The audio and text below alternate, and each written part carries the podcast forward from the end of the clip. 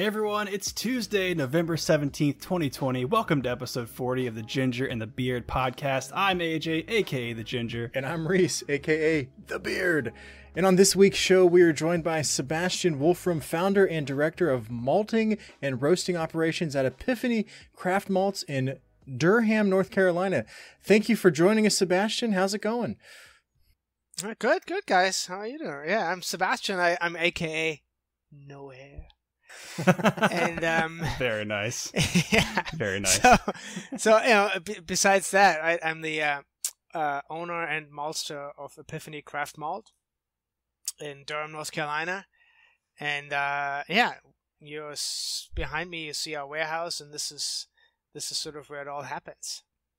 That's awesome. Well, we're excited to learn more about that. And yeah, like Sebastian just said, if you guys aren't watching the video, I recommend you go check it out right now because he's got the, I think he takes the cake so far for number one backgrounds um, with the warehouse in the back. It's pretty awesome. But we're glad that you could take some time out of your night to chat with us and honestly help us expand our knowledge of the brewing industry and process. And when it comes to malting, there's a ton to cover, and we're just not like scratching the surface ourselves. So we're very curious about this. So um, I feel like we should just jump right in and you've kind of already introduced yourself a little bit, but can you kind of just give us some background on where, how you got involved in brewing, um, and and then how you started your company? Yeah, so uh, let me try and do this uh, the short way. So I've been in brewing since 1997. So I, I grew up in outside of Munich in Germany, um, and then right out of high school started uh, an apprenticeship, which is sort of the normal path for you know craft craft uh, positions of various kinds and jobs uh, at Ayinger Brewery outside of Munich. Uh, some of you have heard about that small brewery that's that's pretty famous uh, in the U.S.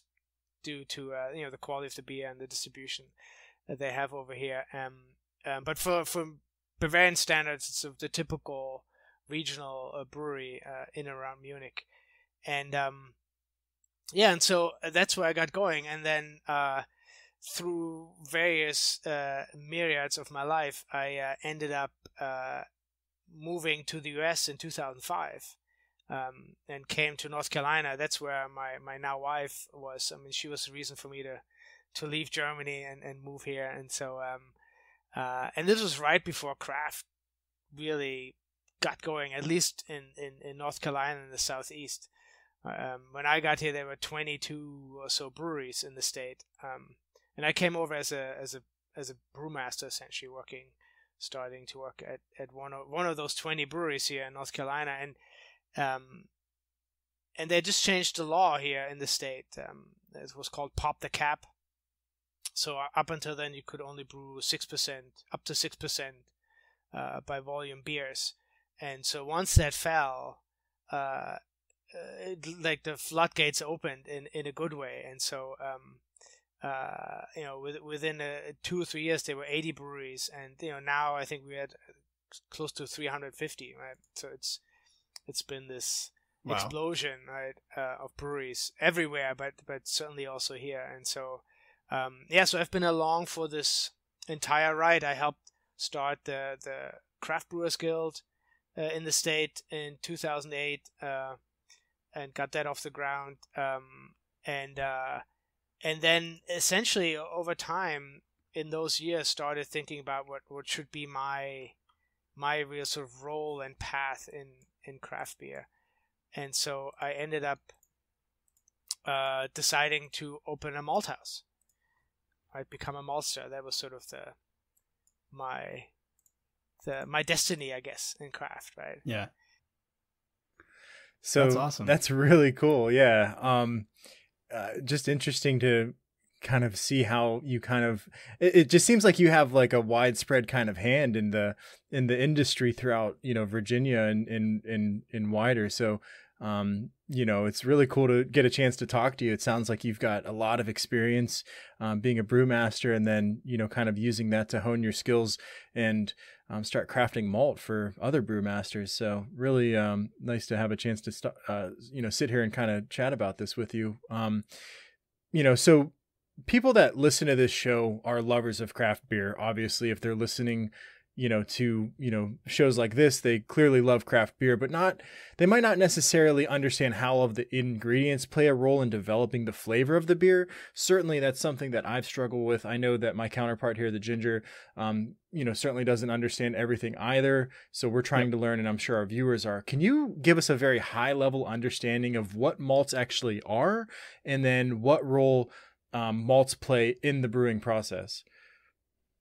Yeah. No absolutely I can do that. Um, so it in the end it you know it, it sounds simple, but it, it is it is a, a, a, complex and really a skill skill and sort of science driven uh, process. So we only have two ingredients, right? The grain, primarily barley, but we also malt wheat, rye, triticale, spelt, corn, rice. I mean, we do all kinds of stuff here at Epiphany Malt.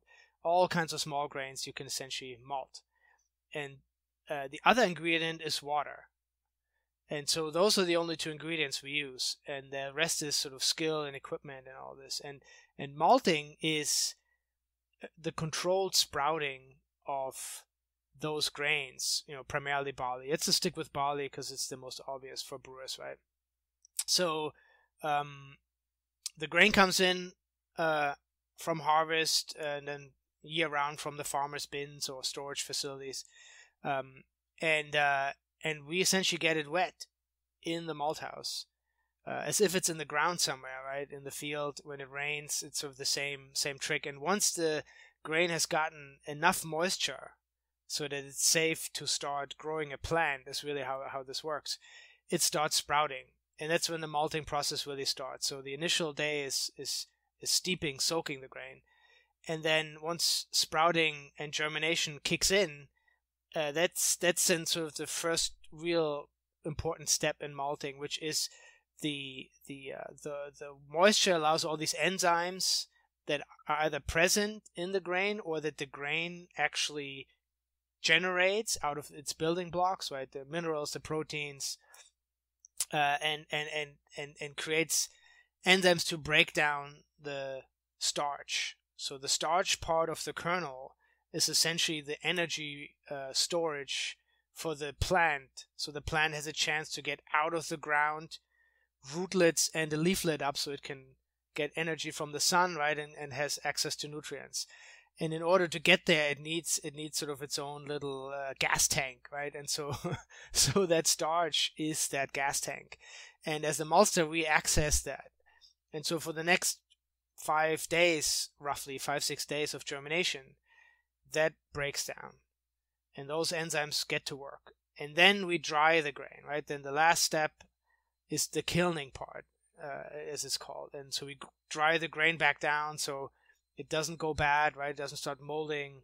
Um, and you can mill it, right? It's it's nice and brittle at that point as you get it when you when you start brewing. And what has happened is in that entire week, the grain essentially has broken down its building blocks into into small units of sugars and proteins, um, and and doing kilning as we dry it down, depending on how we do it, we put these building blocks partially back together and create colors and flavors along with it, right? These typical colors and the malt flavors that that are variations, and um, and at the end of all this, you know, we put it in bags that you can see behind me here and in the bag is essentially a modified enzyme active grain that is called malt. Um, and that's the only way you can brew, right? You couldn't just use a raw barley or raw wheat, uh, mill it in. All you would end up with porridge, right? You, there would not be this would not be beer. It wouldn't ferment. And so malting is essentially, literally essential to brewing. You c- couldn't do without. Wow, yeah, that's, that's a lot. crazy. Yeah, I think when I said that we we scratched the surface, I think I, I, don't remember. It was a few episodes ago. I had a, a, beer, and I can't remember which one it was at this point. But it, I, I, talked a little bit about the malts and um, that exact process that you mentioned. Of course, at a much higher level, with my my little understanding. Um, and when I started to research some of it, the science behind it is like it was just like way over my head. Like you know how detailed and how specific all of it was. Um, and we're excited to kind of dig dig into that a little bit more. So, but just to kind of round that out, so when you put the malt into the brewing process, essentially the malt is what supplies the sugars for the yeast to feed on, right? Yeah, right. So this right this this the enzymes that come with it break down the complex starches into sugars and proteins primarily, right? And that's then right. Those are then make foam and feed the yeast, right? And exactly, and essentially makes the alcohol. And the sprouting awesome. the sprouting process is what unlocks those starches and allows you know those different components to be broken down and then you use the kilning process to bring it all back together and add it sounds like you're able to have a little bit of um, um, impact on on what the final product product is during that kilning process. So I'm assuming there's different ways that you can that you can kiln because um, you had mentioned different colors and consistencies potentially um, through that process. Yeah. So yeah. So th- this is sort of where where where sort of experience and training and, and sort of skill comes in. Um, so as I said, we have just barley and water, right? Those are two ingredients, and depending on where the moisture level is and how you dry down the grain is where you make uh, color, flavor, um, and and then also drive out off flavors, right? So DMS is one of those. If you don't kiln correctly, mostly at the very end of the kilning process, uh, you you're not essentially driving out some of those off flavors, and so you, you as a brewer you then end up having more challenge boiling it off and not having uh, you know the DMS off flavor in your beer, for example, and um, and and color is really tricky to hit. I mean, you really have to understand um, your malting process in order to make a, a, a, pilsner malt, right? Very light color to a Vienna to a Munich, um, and and once you get beyond those Munich, those amberish colored uh, malts, you you switch over into a roaster, right? So that that's the second part we, we can talk about once we've talked about malting, um, and um, yeah, and so it's you know it, it takes it takes understanding your equipment and the ingredients you work with. Um, yeah. Yeah, that's a perfect segue because one of the benefits, uh, you know, reading and doing some research on your site of Epiphany is that you talk about how you don't floor you don't do the floor steeping as opposed to you have a kiln box. Um, so can you talk a little bit about what the differences are? You know, in my, in my again my very short amount of research, um, you know, I, I, saw some pictures of you know it looked like somebody's basement and a bunch of grain scattered out and just water sitting there and it's just steeping in the floor, which I'm sure is a sanitary process. I'm sure that's just a standard procedure. Um, but on on the flip side, you check out your website and you've got a what's called a kiln box, and you know saying how that's a allows you to do different things with with the malt. Can you tell us like what are the benefits of using that as opposed to the floor uh, floor steeping? Yeah, sure. So so there's two different ways uh, of of sort of making malt. There's really the traditional way you just talked about, this floor malting, right, where it's spread out over a smaller floor for craft brewers or these sort of giant warehouses for for the still commercial floor maltsters, mostly in England, um, who still do that. Um, and uh, and so that's that's basically the process how how humanity has done it for uh, the last whatever 8000 years when, when sort of making alcohol from grain was discovered uh, by accident so the assumption is that somebody left grain out it got wet uh, it sprouted right it's created these sugars, yeast got in, it fermented, and then somebody drank it and was exhilarated and it's like hey we got to do this more often right? That's sort of the short story and so so this traditional floor malting is essentially still that right? You have you have um, you have grain you bring it out on the floor you you water it down um, uh, you know with with you know watering technique whatever you have right? Buckets or a hose or or whatever very simple and you, you basically just just do do like you would do gardening in some sense. And and what it creates is a is is a floor and and and uh, the germination that then sets sets in uh, creates a heat and CO2 right? It's a it's an active metabolism like many others. And so if if you look would look at it through a, a heat sensor you would see uh, you know a, a, like a shaggy rug in terms of heat there's hotter spots and, and cooler spots across that floor then and so people have all these techniques with raking and flipping it over to kind of even out the grain over the four or five days it germinates. But these floor malts end up having a sort of uh, unique character and, and of, of slightly over and under modified grains because of all these variations that you have. Um, and uh, and and so um, so Maris Otter the the is the, the typical uh, malt out of England that's floor malted still. Uh, you know, at Warminster, for example, they do that and on a large scale, and so that's what a lot of homebrewers um, certainly still still get when they buy English grain, and commercial brewers sometimes still do the same thing. And so so it, it's it is a somewhat more uncontrolled traditional malting, right? And so what we are doing here is, um, and that was sort of part of the the the concept of starting Epiphany I, as a brewer, right, who's brewed for for many years uh, at various size breweries. Um, getting excellent malt was key, right, and being able to produce something that I would want to brew with. And so, looking for this type of equipment was uh, five, six, seven years ago a real challenge because craft malt hadn't really taken off. There was a handful, but very very hands on uh, the, the traditional style. Um, and so the boxes that we have essentially um, are modern malting, and it's all done by forced air. So the way the box works is, is you fill it up, and it has a floor in it, and the floor is similar to a lauter tun, is perforated, and so the the grain sits on top of that floor, uh, three four feet up, and the way you control temperature and humidity is you send air through that floor and it, and it comes up through goes through the grain and basically uh, evens out the temperature across the entire box in this case right? And so the the 20,000 pounds we have in one of these boxes uh, all the kernels have essentially the same temperature uh, with a little variation from bottom to top and the same humidity uh, according to how we set it. And so we end up with a very even homogeneous uh, batch character because of that that level of control, and it makes makes for a very even flavor and colored malt. Very nice. So you said it sits on like a a perforated um, floor.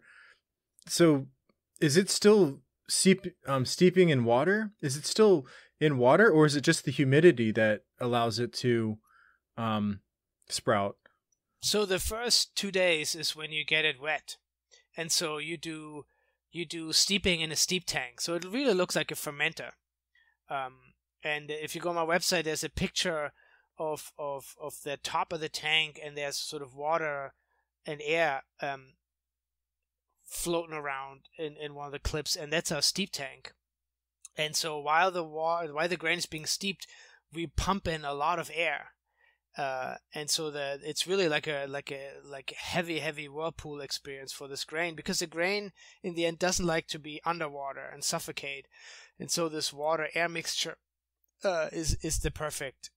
It's like rain, right? It gets wet, but it has air access, and so that's really important. Um, uh, the first steeping and how the grain gets off the ground uh, determines how well it goes for the next seven days. Um, and so uh, having control over that is really important.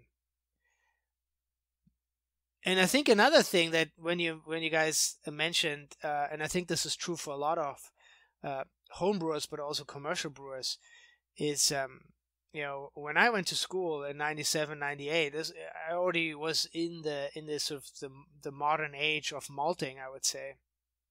Definitely in the 90s and so us brewers there there are a lot less challenges thrown at us from a malt quality standpoint.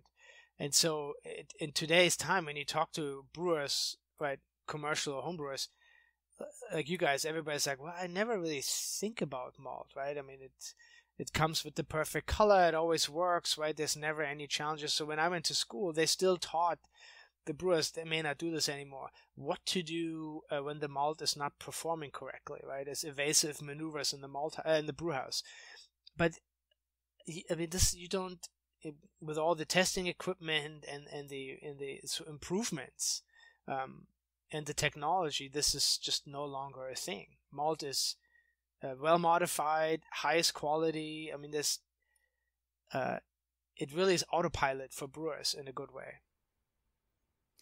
Yeah, and uh, we just had uh, Jimmy Lochran on. He's the head brewer at Smartmouth Brewing in, in Norfolk, and we were kind of talking about you know the importance of some of these ingredients and how he he gets different flavors and and things like that. But um, we also mentioned how Reese and I both used a home brewing like craft brew kit to uh, do our first brewing, uh, first brewing experience, which was a lot of fun. But it we used malt extract as part of those kits, um, and I know that you know people who are more into home brewing move away from malt extract, and I think it's a more time consuming, requires more equipment, larger equipment, things like that.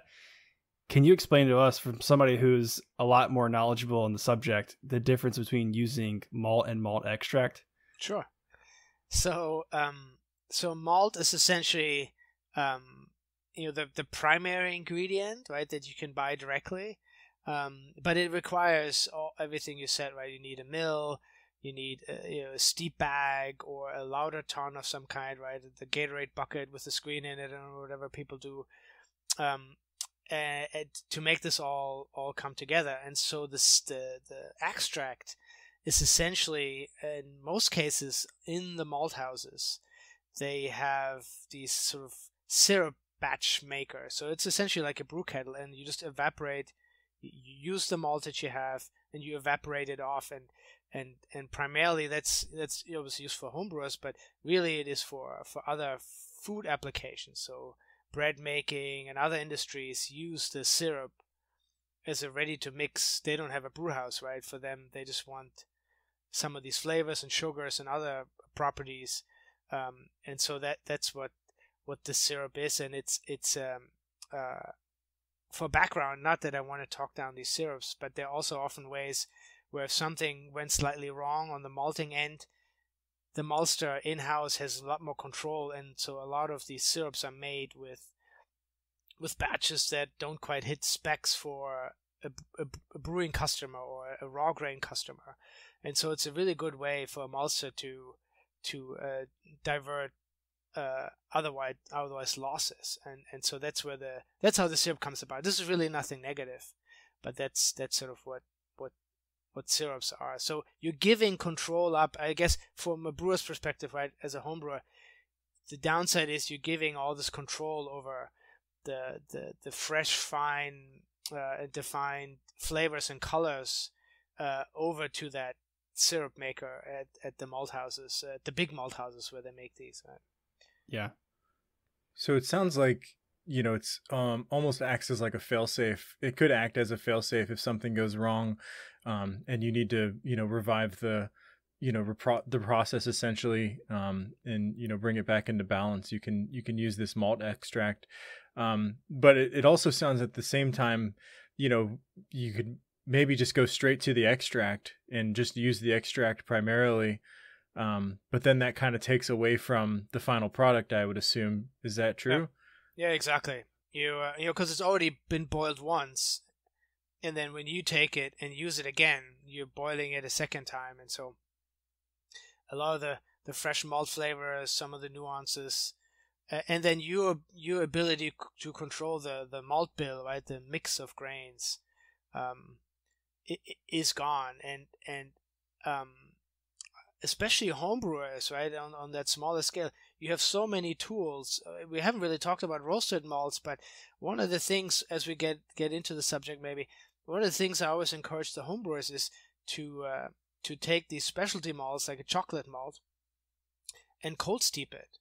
Right, you have you have you don't need much, and so the day before you crush that grain, you put it in a little little pot, basically uh, a container at home, and and and and you know I don't know, you need half a gallon maybe, and soak it, extract the colors and the roast flavors without cooking it, and then just pour it in um, cold rather than milling it in and mashing it in. And so um, all these all these fun steps you can take are not possible uh, when you buy the syrup, right? You you sort of it's a it's a it's it's a it's a much larger cookie cutter, right?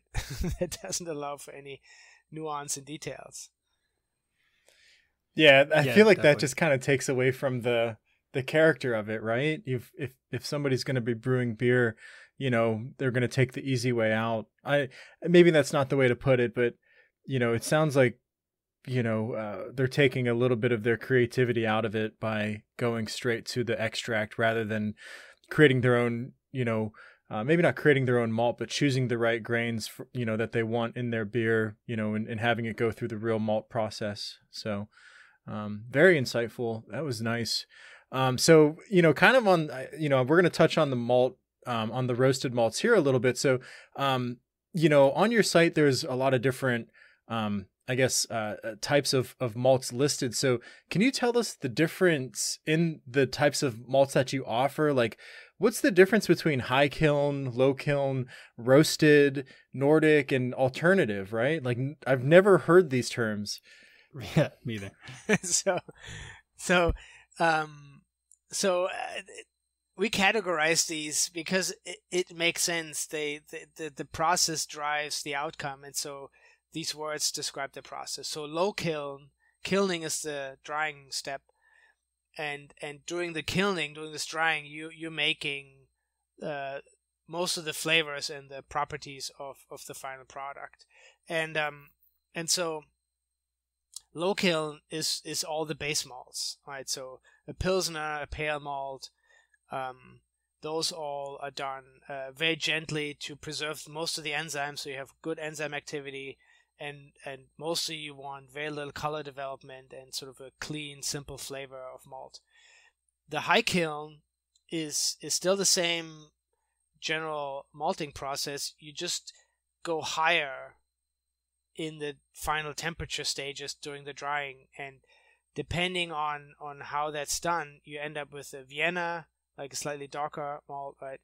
And then a munich type which is sort of uh, the, the most the darkest one you normally make in a in a normal uh, germination kiln box setup.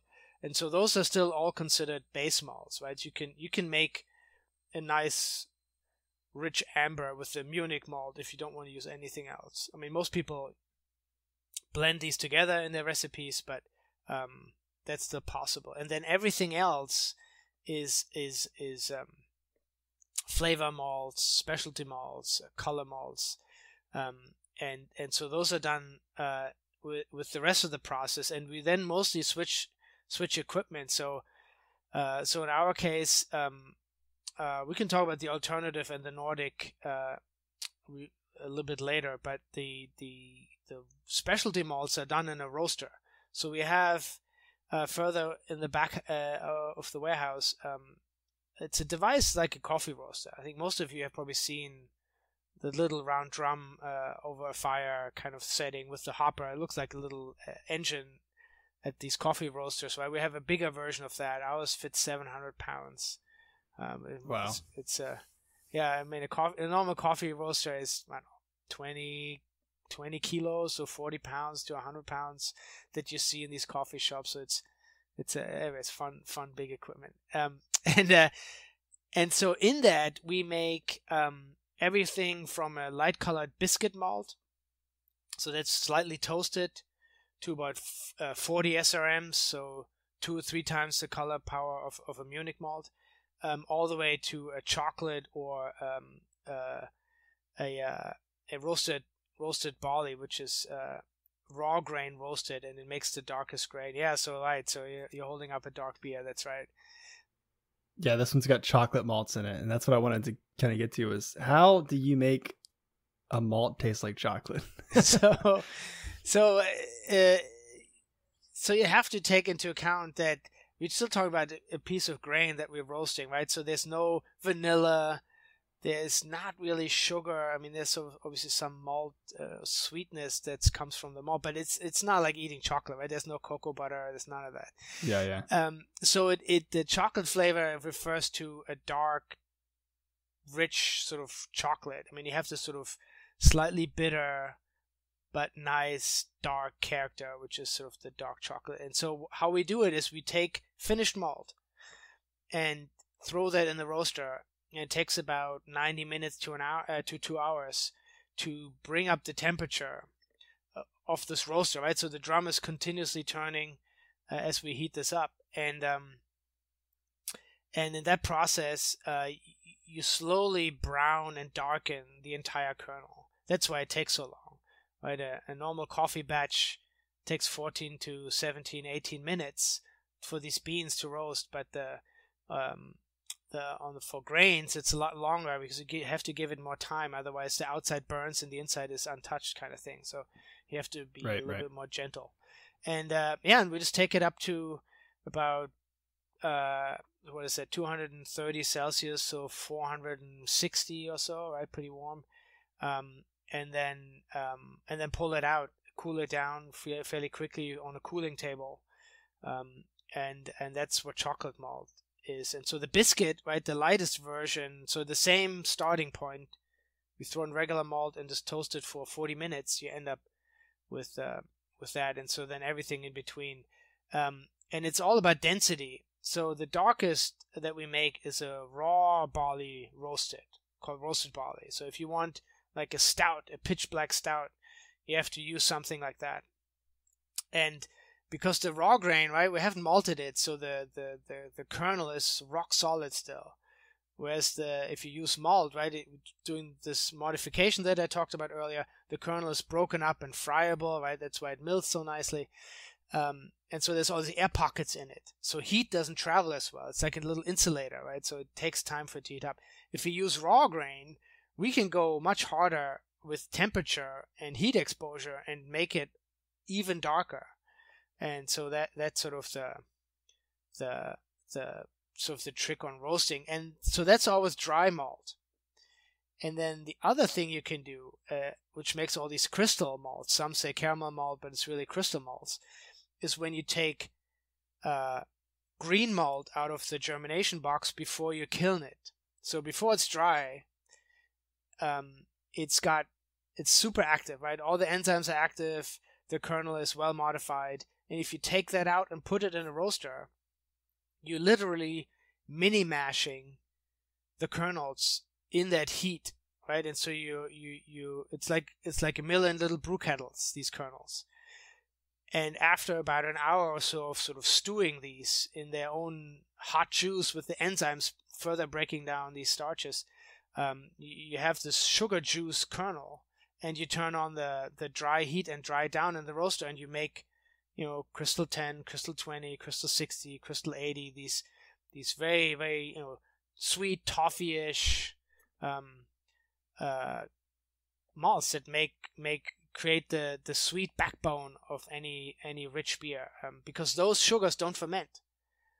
So all the fermentable sugars I've made during malting are basically you know uh, fuse back together in this caramel or crystallizing process, and so crystal malts um, are also specialty malts made in a roaster and are primarily for residual body that doesn't ferment away essentially in the beer. Wow. So if you're That's not using syrup, right, but you use malt, you can use all these ingredients to kind of fine tune, you know, how much back sweetness you have, what color you have, right? Um, so that that's that's why people switch to all grain malt, uh, all grain brewing, right? Yeah, yeah. I'd love to like. I'm, I'm sure I've had some beers. I'm sure Reese has definitely had some beers that have that crystallized malt. but now I'm going to seek them out intentionally. So because that, that sounds amazing. A lot of IPAs use it, right? They use pilsner, and then they put in five percent of a of a uh, there's various names, but a, a, crystal 20 or crystal 40 to give it a little bit more of a color, but also then this sort of sweet backbone against the the alcohol and the and the and the hop bitterness. Um, right. It's very common. So the the crystals show up quite a bit uh, even though you don't know it, and a lot of beers to kind of balance body with bitterness. Right.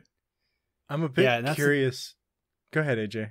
Uh, I was gonna say that's the thing I've I've I've researched, you know, in some of this stuff, trying to learn more about it. Is the balancing act of brewing is like a science in itself, or you've got, you know, a beer that you if you're trying to hit a certain alcohol content well then you need to use a certain amount of malts. And then if you don't want it to taste too biscuity or too sweet you've got to add more hops. And but if you can't if you add too much hops there's got to be more of this you know like there's yeah. just so much that goes into it. It's such a complex process even though it's so simple in terms of like high level number of ingredients it's pretty simple. But um just to get things just perfect everything from temperature to sanitization to you know cooling all that stuff plays into how it tastes in the end which is just it's just fascinating. I um i'm curious and i agree that it is fascinating. Um i think that's why we are so interested in all of this but uh, so you mentioned that the you know the sugars can't be broken down. So i'm curious why the yeast aren't able to break down those those crystallized sugars. Is that so the, do you know why? Yeah well so the yeast you know, um, doesn't really break anything down. The yeast um, really just sort of pulls in uh, while it's in flotation, right? Pulls in ingredients, right? Sugar, but really only simple sugar. So, um, so uh, you know, dextrose and maltose, these sort of two and three chain uh, sugars. Anything that's more complex, uh, they just just don't just don't really get to, right? They they can't penetrate the cell wall, so that it's not really food for them, and and hence they don't turn into alcohol and CO two, right? As the, as the yeast digest those sugars, and so um, these these complex crystallized sugars, um, you know, don't really. I mean, there's there's initial uh, enzyme activity, right, during mashing and all this, so you can you can make them break down. Uh, but uh, the point is that you're not excessively mashing but that you use those those crystal malts uh, in a way that this sort of sticks around, so that it, it ends up in your brew kettle when all the enzymes get knocked out, right? They they because they don't make it across. I mean the the part of the boiling is that kill step, right? That you get rid of all the enzyme activity. Um, among other things. And uh, and so then once the yeast gets served dinner, right, it it can only chew the small pieces, right? It doesn't have a fork or a knife, uh, so that's really that's really how it comes down. So so uh, so you can work with that, right? I mean, that's one of these uh, advantages you have then as a brewer. It's actually a wow. good thing that they that they don't have bigger appetites, I suppose. Benefits us, right. yeah. Yeah, and we so sell think, to. Think... Yeah, go ahead. Oh, I was just say, I think you touched on high kiln, low kiln, roasted. So I'm curious what Nordic and alternative.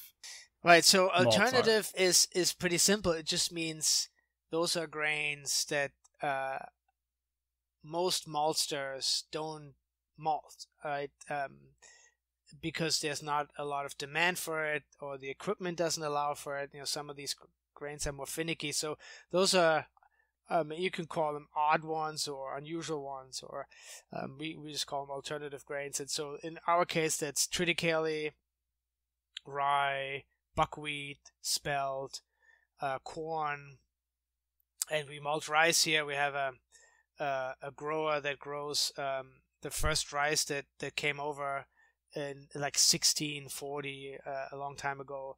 Uh, with the initial um, when the slave trade got going, it ended up here uh, and and got got grown a lot uh, during during the initial era, and uh, um, and and is now grown again by a handful of, of folks. It's it's called uh, Carolina Gold Rice, and it's grown in, in North and South Carolina, and uh, and so we get some of that and malt that as well. And so those are all uh, alternative grains as we call them, because it's those drive um, flavor and character but don't by themselves would not make a beer. I mean, you couldn't just make a rice beer or a buckwheat beer. I mean, you still need mostly malt uh, from barley to make this happen. And so, so right. those are those. Um, and um, and we've made a little bit of a name for that because uh, we we um yeah as, as long as it germinates we'll we'll malt it and and some of the the the trick that we have is this Nordic malting. So the term is a little interesting only because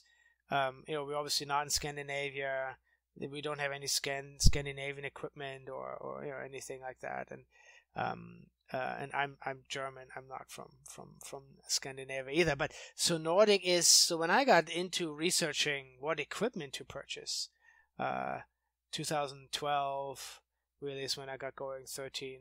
um, I found a pretty complex uh, case case uh, paper project research project paper from from uh, a university up in Norway, and uh, and they had figured out how craft malting could take place in Scandinavia, essentially, right, in uh, primarily Norway, Sweden, and Finland, and um,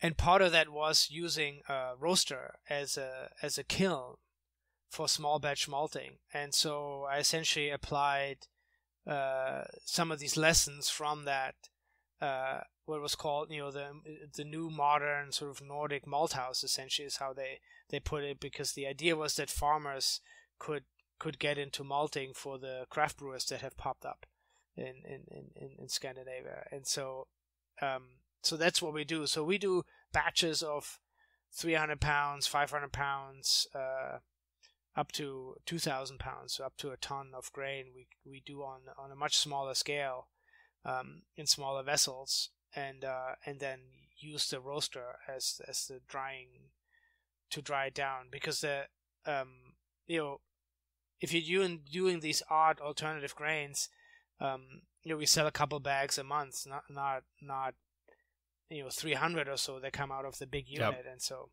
it's it's economies of scale and then it's like r&d for us it's a little bit of research a little bit of playing a little bit of science so that's awesome. Yeah, I, I want to go back for a second and talking about that Carolina gold rice because something I found awesome on your website was a, a press release from earlier this year from June. Um, you guys put out a statement talking about you, you touched on for a second the Carolina gold rice, um, you know, and and the history of the slave trade and those sorts of things. And you guys have had made a commitment to investing 12% of those malt sales to social justice nonprofits that help those um, whose ancestors were harmed by the uh, the cultivation of those grains. Um, I just wanted to you know bring that up because I thought that was really really cool of you guys, especially given the current climate of of today and and uh, all that stuff. So I really wanted to just kind of call some attention to that. Yeah, no, I think it's uh, you know it's it's it's. Uh, I mean, it's pretty simple, right? I, I grew up in Germany, and and and there's there's a pretty recent past, as everybody knows, uh, uh, with uh, during the Nazi era, right? There, there was plenty of atrocities going on, and, and so there, there's there's been when I was growing up, uh, a lot of discussions around uh, how to how to do good around, uh, uh, you know, exterminating all the Jews uh, that that that were caught in in the process and all that, and so with this we kind of the goal was to do something positive going forward. And and the rice in this particular case right has a has sort of a unique history around around the slave trade and slave labor um, and it made sense to to uh, to acknowledge the sort of the, the, the, history that it has and, and kind of do something going forward and so that's why we said okay let's yeah. let's invest in something that that that you know focuses on social justice for the same people in the South here. Yeah. Well, we definitely applaud you for that. That's a really cool, really cool to see that. So that kind of transitions well into. I'm I'm curious now, like, you know, when we talked to Jimmy last week, one of the things you know that we didn't really touch on was how they select some of the ingredients that they use in the brewing process. So similar to that, I'm curious, like, you know, there's a lot of really cool. I, I encourage anybody listening to check out epiphanymalt.com because there's a lot of really cool research and, and science on there and, and really cool video clips as well of you guys sampling different um, you know ingredients and things. I, I want to get into kind of like how you guys select like what's your selection process? So number one how do you go about selecting the grain that you want to use for the malt process? So obviously you mentioned the different types of grains the different types of experimental things that you guys are trying but when it comes to selecting which farmers you source your ingredients from, how do you actually decide if something lives up to your standards and is something that you would like to bring into your warehouse and, and malt? So, um, let's start with so the southeast, right where we are here, North Carolina, and then uh, Virginia, uh, Tennessee, all these states around us. Um, we are not traditionally malting states, right? I mean, without us handful of craft maltsters, there wouldn't be anybody malting here. And so um, we have a little bit the challenge of um, we're going out and looking for farmers and, and, and, and basically working with farmers directly to grow exactly what we sort of need because uh, otherwise there is isn't really a demand for um, malting grains. And so the the selection I think if we have any weakness here in terms of where we are regionally it's it's the the the, the lack of selectability in, in some sense right? I have I have five farmers that I primarily work with and and we've every year we come up with how much grain I will probably need for the next year, right? That's a that's a good guess, but it's still a guess, right? It's never exactly clear. And then you have you know weather and and other sort of pressures on the grain and the quality, and so um, we primarily, and I think that's why sort of the equipment and and how we do things here at Epiphany really come into play. We we sort of as much as we can work with the ingredients rather than selecting the ingredients uh, out of a set to find an optimum. I mean, that's that's possible in the Midwest potentially, right, and in Europe and places where a lot more malting grain is grown, and there's a there's a there's an excess that then goes into feed markets in other places, and so there's there's selection possible. So we we don't really have that, and that's as I said that's a sort of a strength, but also um, a, you know a weakness in some sense, right? We we definitely have a seasonal variation of of quality of grain when it comes to protein levels and uh, um, plumpness and, and sort of weathering, right? How how clean or how how uh, weathered the kernels are, depending on what the weather was like during the growing season. So, um, um, but the way we do it is pretty simple. So we we get a sample in. We we make a small malt uh, process here in house, just with a with a pound and do it here in our lab, uh, tabletop uh, malting, basically, very small scale. And then the rest of that sample goes to a grain lab, and they send us um, the da- data back that we can't do in house here. So they then give us, you know, the protein level, um, uh, germination rates, uh, storability, um, uh, wow. sizing, plumpness, so all these things that are relevant. Um, and then based on that, we say, okay, it's malting quality or it isn't. That's really the main choice we do. So if it's really bad, we don't take it. Otherwise, um, we'll make it work.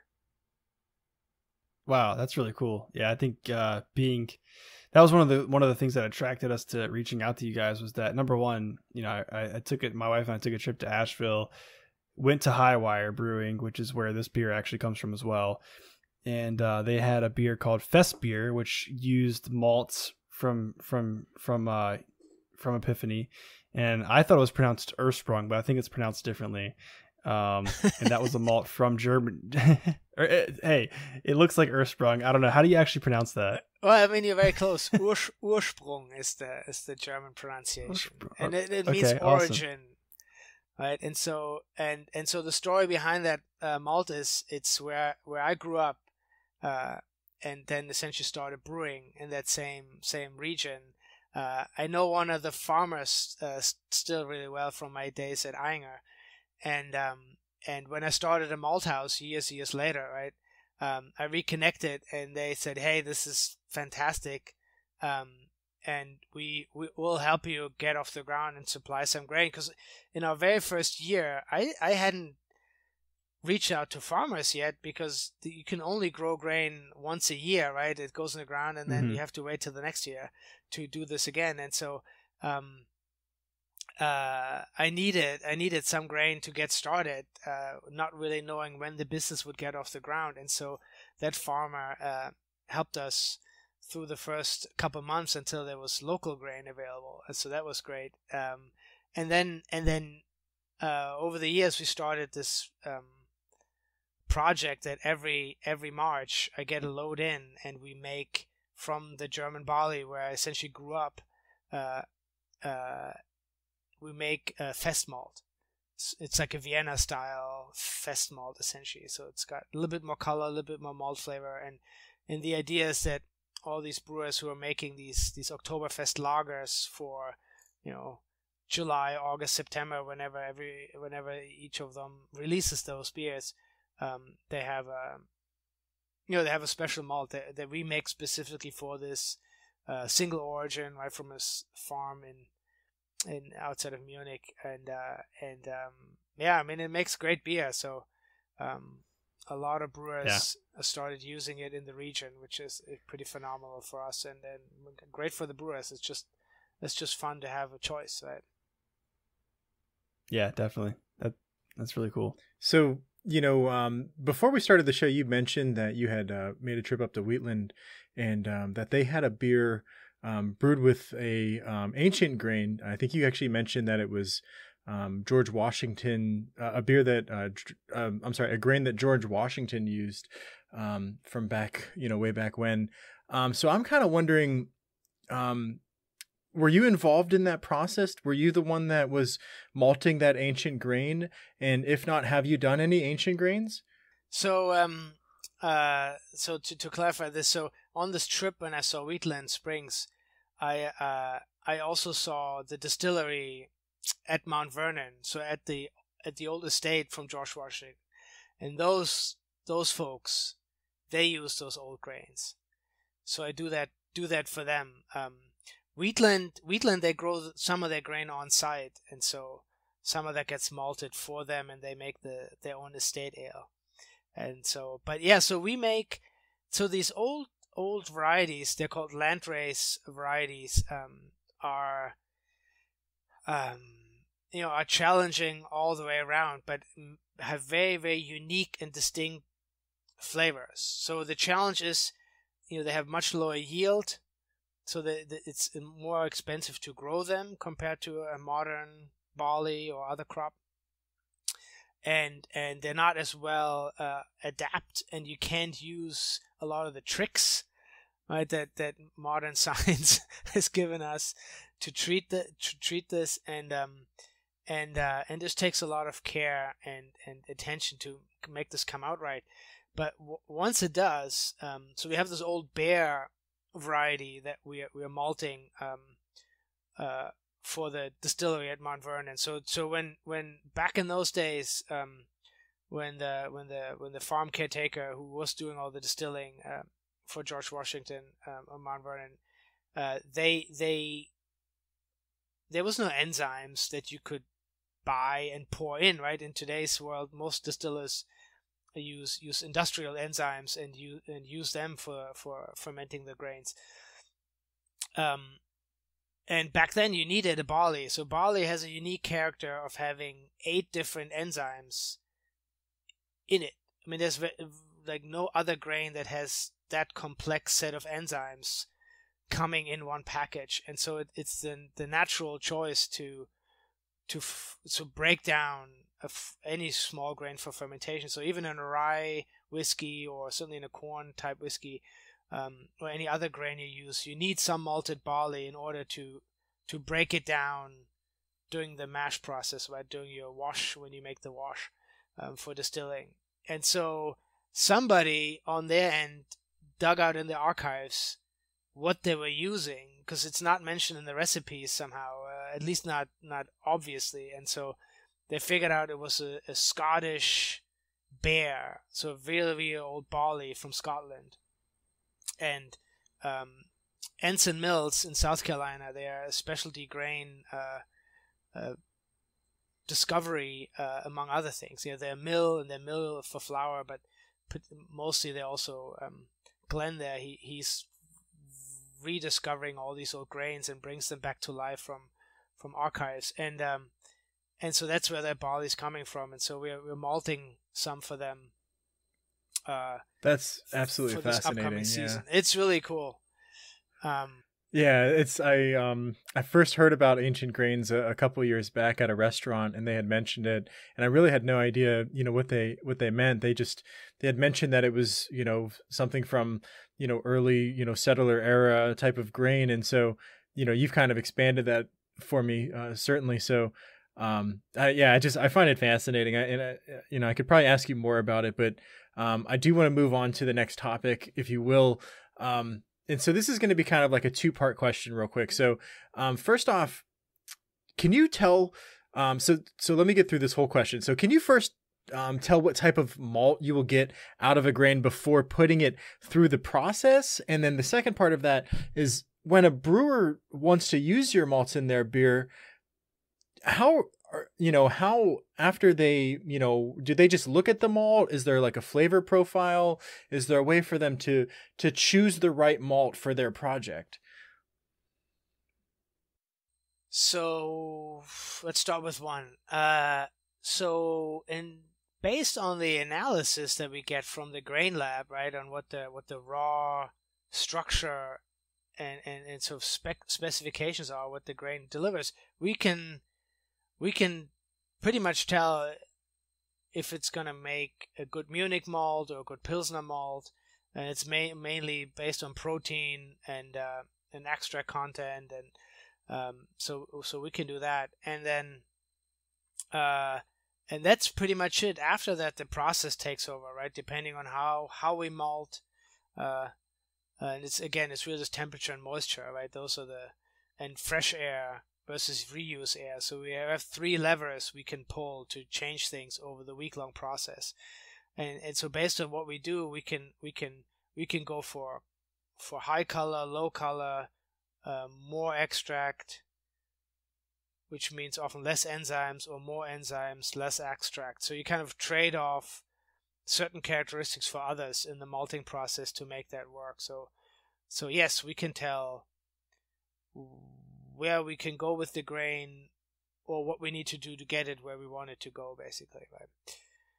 And to the second question um, for the brewers absolutely. And and the main determinant or determining factor really is the color initially. It's the easiest way for a brewer to have sort of a base understanding of where this goes um, because in the end even though we have we have all a, a, bunch of ways to to manipulate what comes out on on the malting end. Um, the more color, the more flavor, and then the darker it gets. Once you're beyond color, right? Initially, you make you know yellow to straw to golden, right? To dark red to amber, and and and then you get into brown. And once you hit brown, um, uh, you're roasting right? And then everything switches completely. Um, and and you're just then talking about color um, and then these chocolate or coffee or roast roast characters right?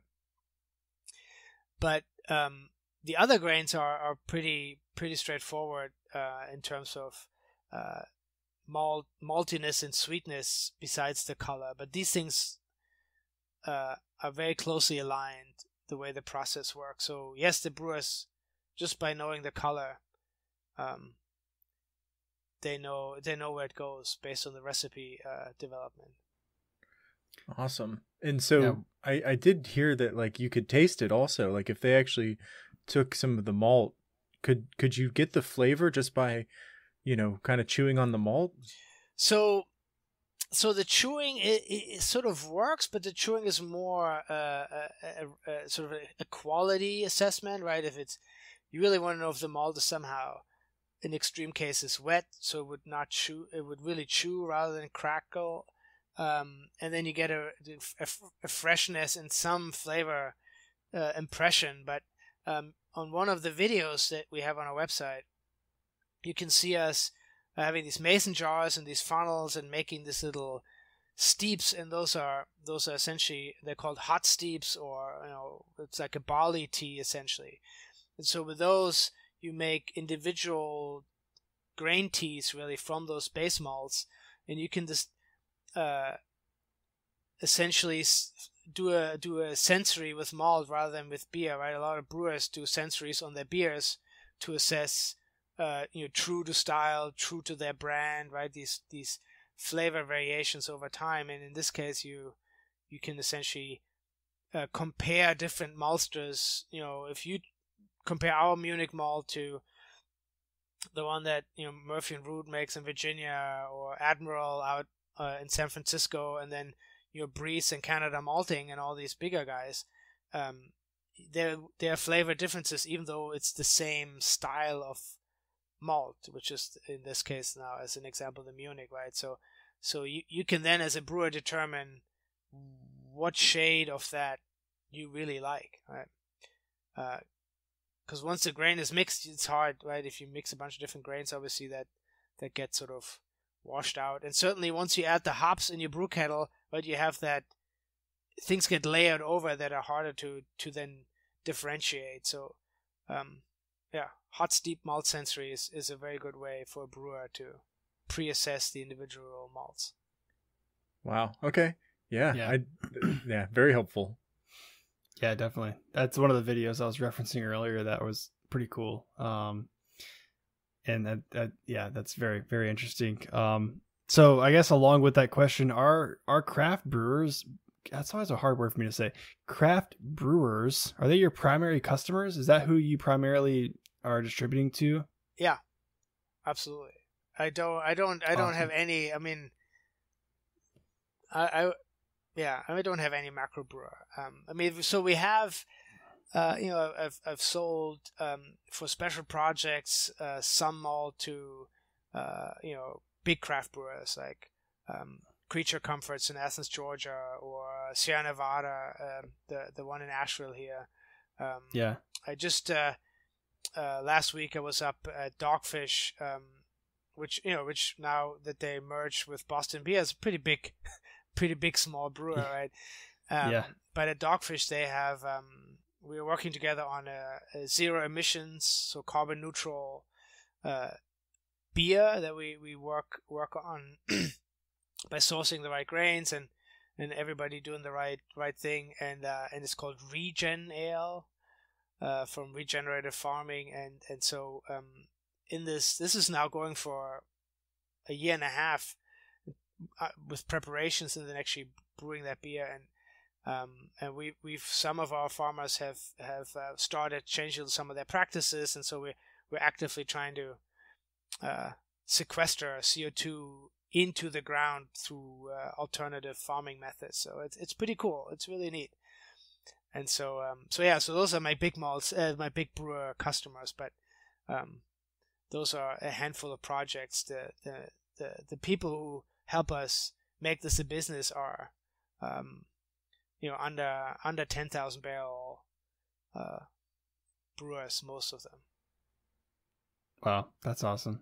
Yeah, and obviously North Carolina is I, like I mentioned, I my wife and I took a trip to Asheville. It's a it's like a mecca on the eastern shore for uh, craft breweries. Uh, not eastern shore, eastern eastern part of the United States, but um, yeah. So I, and I noticed one thing on your website too is that you do custom projects and you can work directly with breweries to you know figure out like a custom. You can it allows them essentially to have their hand in the uh, malting process and you kind of touched on that a second ago to make sure that you know people can taste test the uh, through the steeping method the malts that they get, um, which is really awesome. So obviously, both me, Reese, and I are both from Virginia. So I'm curious, any large breweries or any breweries in our area that use your malts that we could try out? Yeah, so I mean, I think where you guys are, there, there is, so uh, in, in both locations, right? So I have um, Benchtop in Norfolk. I love right? Benchtop. Benchtop, yeah. yeah. Eric there uh, and his wife Talia, they're they're great customers of ours, and we work with them really close to uh, kind of make this, you know, make this a, a, a really good experience for for everyone involved. Uh, our philosophy is for those folks who really work with us that they that they feel as if our malt house is essentially in the back of the brewery like it used to be right? So 100 150 years ago there weren't really malting companies. The brewers were malting themselves. If anything there was somebody who had like a roaster and made specialty malts uh, as a business but other than that um, malting was very much part of brewing uh, in-house. And so um, and so so at least in spirit we want to do that and so with um, so there's benchtop um, wheatland springs right up in, in northern virginia also a very good customer of ours um, and uh, and uh, and then i mentioned earlier right that Oozlefinch uh, they recently bought some specialty malts from us for their darker beers so that that's been fun um, uh, Yep. yeah That's awesome. Well, yeah, I didn't know that. I've been to Benchtop. I didn't. I did not know that they used your malts, but now I do. Um, I know Reese, you mentioned you're going to check out uh, what was it, Wheatland Farms? That Wheatland Farms, yeah. Wheatland Farms and Oozlefinch. I have not been to yet, but that's in Fort Monroe, a stone's throw away from me. So I definitely have to make it over there to make sure I try some of that out. Um, so I mean, I guess you know we're coming to a close here. I, I kind of I feel like you've touched on this throughout the interview, um, you know, but I want to kind of give you know just a second here to, to talk about what what sets Epiphany's malts apart from other craft malts, and also apart from like malts that you see in you know some like you said the macro breweries. Like you know what sets craft malts apart from big beer sort of malts, and then what sets you guys apart from everyone else. Oh, that's that's a big question right there. Um, so so what? It the easier one is I, I think to talk about uh, big malt versus small malt in that sense, or, or how it compares. So, um, uh, you know, we we we are we are sort of small and and sort of curious uh, agile. Uh, you know, as Epiphany specifically, I think we we, we really, um, me and my team, uh, we are we really go into into the the littlest detail to make sure we come out at the right end of all of this. And so, I have a pretty strong brewing uh, and malting background. Um, my main maltster is is a Virginia Tech grad, and she's a geneticist, so she knows everything about uh, barley breeding and has worked with those folks for a couple of years, uh, getting her master's and all that. And so, so That's awesome. So between between the two of us already, we have we have uh, a a lot of know-how, or at least know where to turn to, and, and so this is really sort of driving driving uh, sort of us as a as a malt house. This sort of uh, really scientific uh, and analytical approach. Um, and then you know we, we know our farmers, so it's all uh, single source, single origin, all the small batches. We blend very little, uh, most of the time not at all, and so you get true to batch characteristics. Because each batch, even though sort of the process is repetitive and very well controlled, um, is slightly different. It's a natural, uh, you know, uh, process that has variation, like everything else, and and so, um, and I think we really deliver something unique by doing that. Um, and uh, and big malt is sort of the the the the opposite, right? Where it's it's huge, huge batches. Uh, many many uh, lots get aggregated, uh, malted, and then blended for consistency, right? They they they um it's it's not about variation. It's about volume, cost efficiency, um, and, and and delivering something consistent over over you know a year, two years as sort of the grain harvest sort of switch around. The whole point is to to stay consistent. So they they just have a very very different focus based on their their primary customers, which are the big brewers, right? Even though all of us here in craft beer or in the craft beer movement are many, we are few when it comes to total volume, right? So right, I'm a lot right. more I'm a lot more like my customers, right? It's a handful of people. We're a small business. We do custom yeah. things. We change things to make it better all the time, and uh, and then but most of those folks buy from a big supplier that you know the the salesperson may know you, but that's about it. They're not making malt thinking about any of the craft brewers because it's it's just not it's just not uh, relevant for all the right reasons of how their business works, right? They they um, they make multiple rail cars a day, and I you know, and, and, three rail cars is is a year worth of, of production on our end, right? So it's a it's really a, a huge difference, and so that that sort of I think where the main difference is, right? Yeah.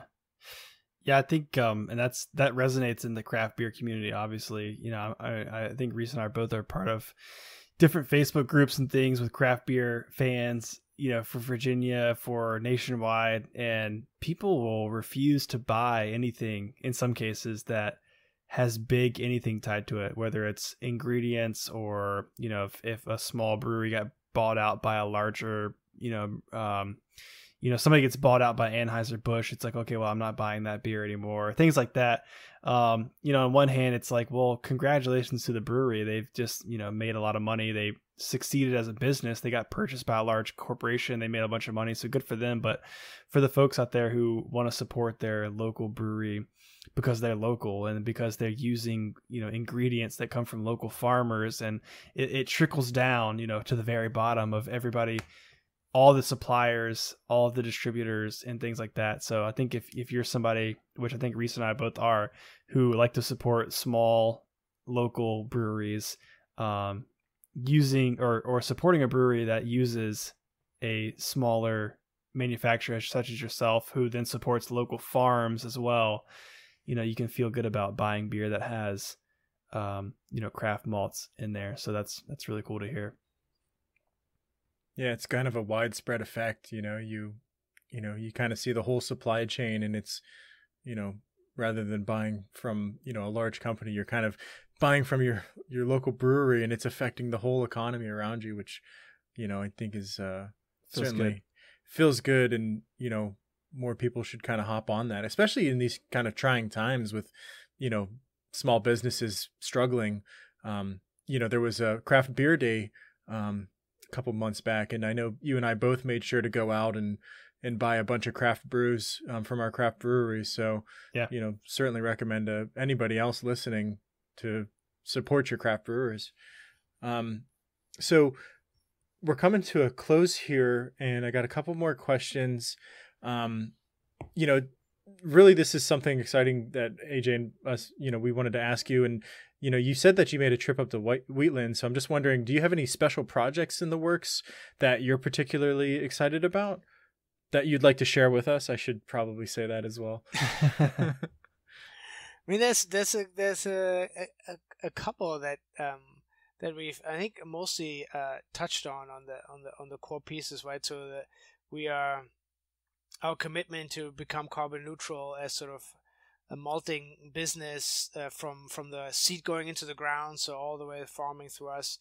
Um, that's ongoing, and and that that's primarily with dogfish. And I'm trying to the the on that end for me is I'm I'm I'm trying to pull in a bunch of my regular customers um, to kind of also sort of go that route because that that obviously is not going to go away and, and especially for us who are all using the ingredients that are grown around here we want to make sure that that's possible uh, for a long time to come and, and so everybody's playing their part um, I think is is is a good one and then um, uh, there's another project that um, so Wheatland we're trying to figure out how to uh, serve them better with their estate ale. So there's there's got to be some some sorting out of, of small malting and how that works uh, either here or, or sort of like a, a, pilot setup on their farm potentially or something like that. Um, so there's there's some some of those things where we're trying to uh, you know maybe maybe make our malt house be mobile in some sense, right? Um, oh, cool. That's really cool. Yeah, and um, and then I you know I I more and more try and communicate uh, directly with uh, the folks who are turning to us. Right, that's that's I guess another project. It's it's less on the malt end, but it is really about focusing on on the folks that are already interested in what we're doing and how we're doing things and and uh, and it's it's communication is everything and so improving that is really uh, especially now with with sort of uh, where you can't just go by and visit anymore as easily uh, certainly it's, it's not as comfortable sometimes right if you just show up it's it's sort of not, not a good time to do that unannounced and so um, dialing that in has been a huge challenge for us certainly uh, around all this um, and trying to figure out how to stay connected. Yeah, makes sense. So, um, I guess uh, I guess that's it, AJ. I think the if there's any more questions from you, AJ, what, do you have anything else? No, I mean, really, I think at this point, I, I, I, you know, where can where can people learn more about Epiphany Craft Malts? Well, so there's there's obviously our website, right? Specifically, uh, uh, our our home and and uh, and there's everything about us is can be found there from ingredients to to what we do and who we are and um and then uh, especially on the homebrew side uh, if people want to uh, get more more into using us uh, Atlantic Brew Supplies in Raleigh they have a an online store that ships uh, homebrew quantities. So we, we are we are not set up here ourselves to to to ship under 55 pound bags really. So we don't have a, a homebrew outlet, but um, those folks do, and they do really well, and they, they ship nationwide, no trouble. Um, and so um, I assume most of your listeners will probably end up in that field, and so it's a really good resource. So Atlantic Brew Supplies in Raleigh. Okay, we'll make sure to to provide to. a link to both websites and certainly shout out Atlantic uh, Brew Supply. So um, this has been absolutely fantastic. So um, thank you so much, Sebastian. And for the listeners out there, whether you're a brewery or a distillery or just someone looking to learn more about malts and what Epiphany Craft Malts has to offer, please check out their website at epiphanymalt.com and give them a follow on Instagram at their handle at Epiphany Craft Malt. Sweet. Yeah, Thank absolutely. and Sebastian, just thank you again for taking the time out of your night to chat with us. I know it's a late night. Uh, I'm sure you're ready to get out of the warehouse by now, but uh, it's been a lot of fun learning. And I mean, obviously, I think mission accomplished. Reese and I both uh, learned a lot, you know, here, and hopefully the uh, our listeners take away something from this episode as well. And uh, for me, I'm, I'm ready to go out and buy some more beer that has uh, you know malt forward characteristics, and you know, obviously shop those breweries that use Epiphany malt. Maybe I'll just make a trip to Bench Bench Top. It's like a 15 minute drive from my house, um, so I go check those guys out and make sure. Give me give me the one that's got Epiphany in there. Um, so, but yeah, this has been awesome, and for everyone out there listening, you know, we'll see you guys in the next one. We'll be back on Friday, recording on Friday with another regularly scheduled episode. So we'll see you guys then. But again, make sure you check out Sebastian and everything they've got going on at Epiphany. And until then, we'll see you guys later. Thanks, Sebastian. have a Thanks, good one. guys. Yeah, take care. Bye. Alrighty.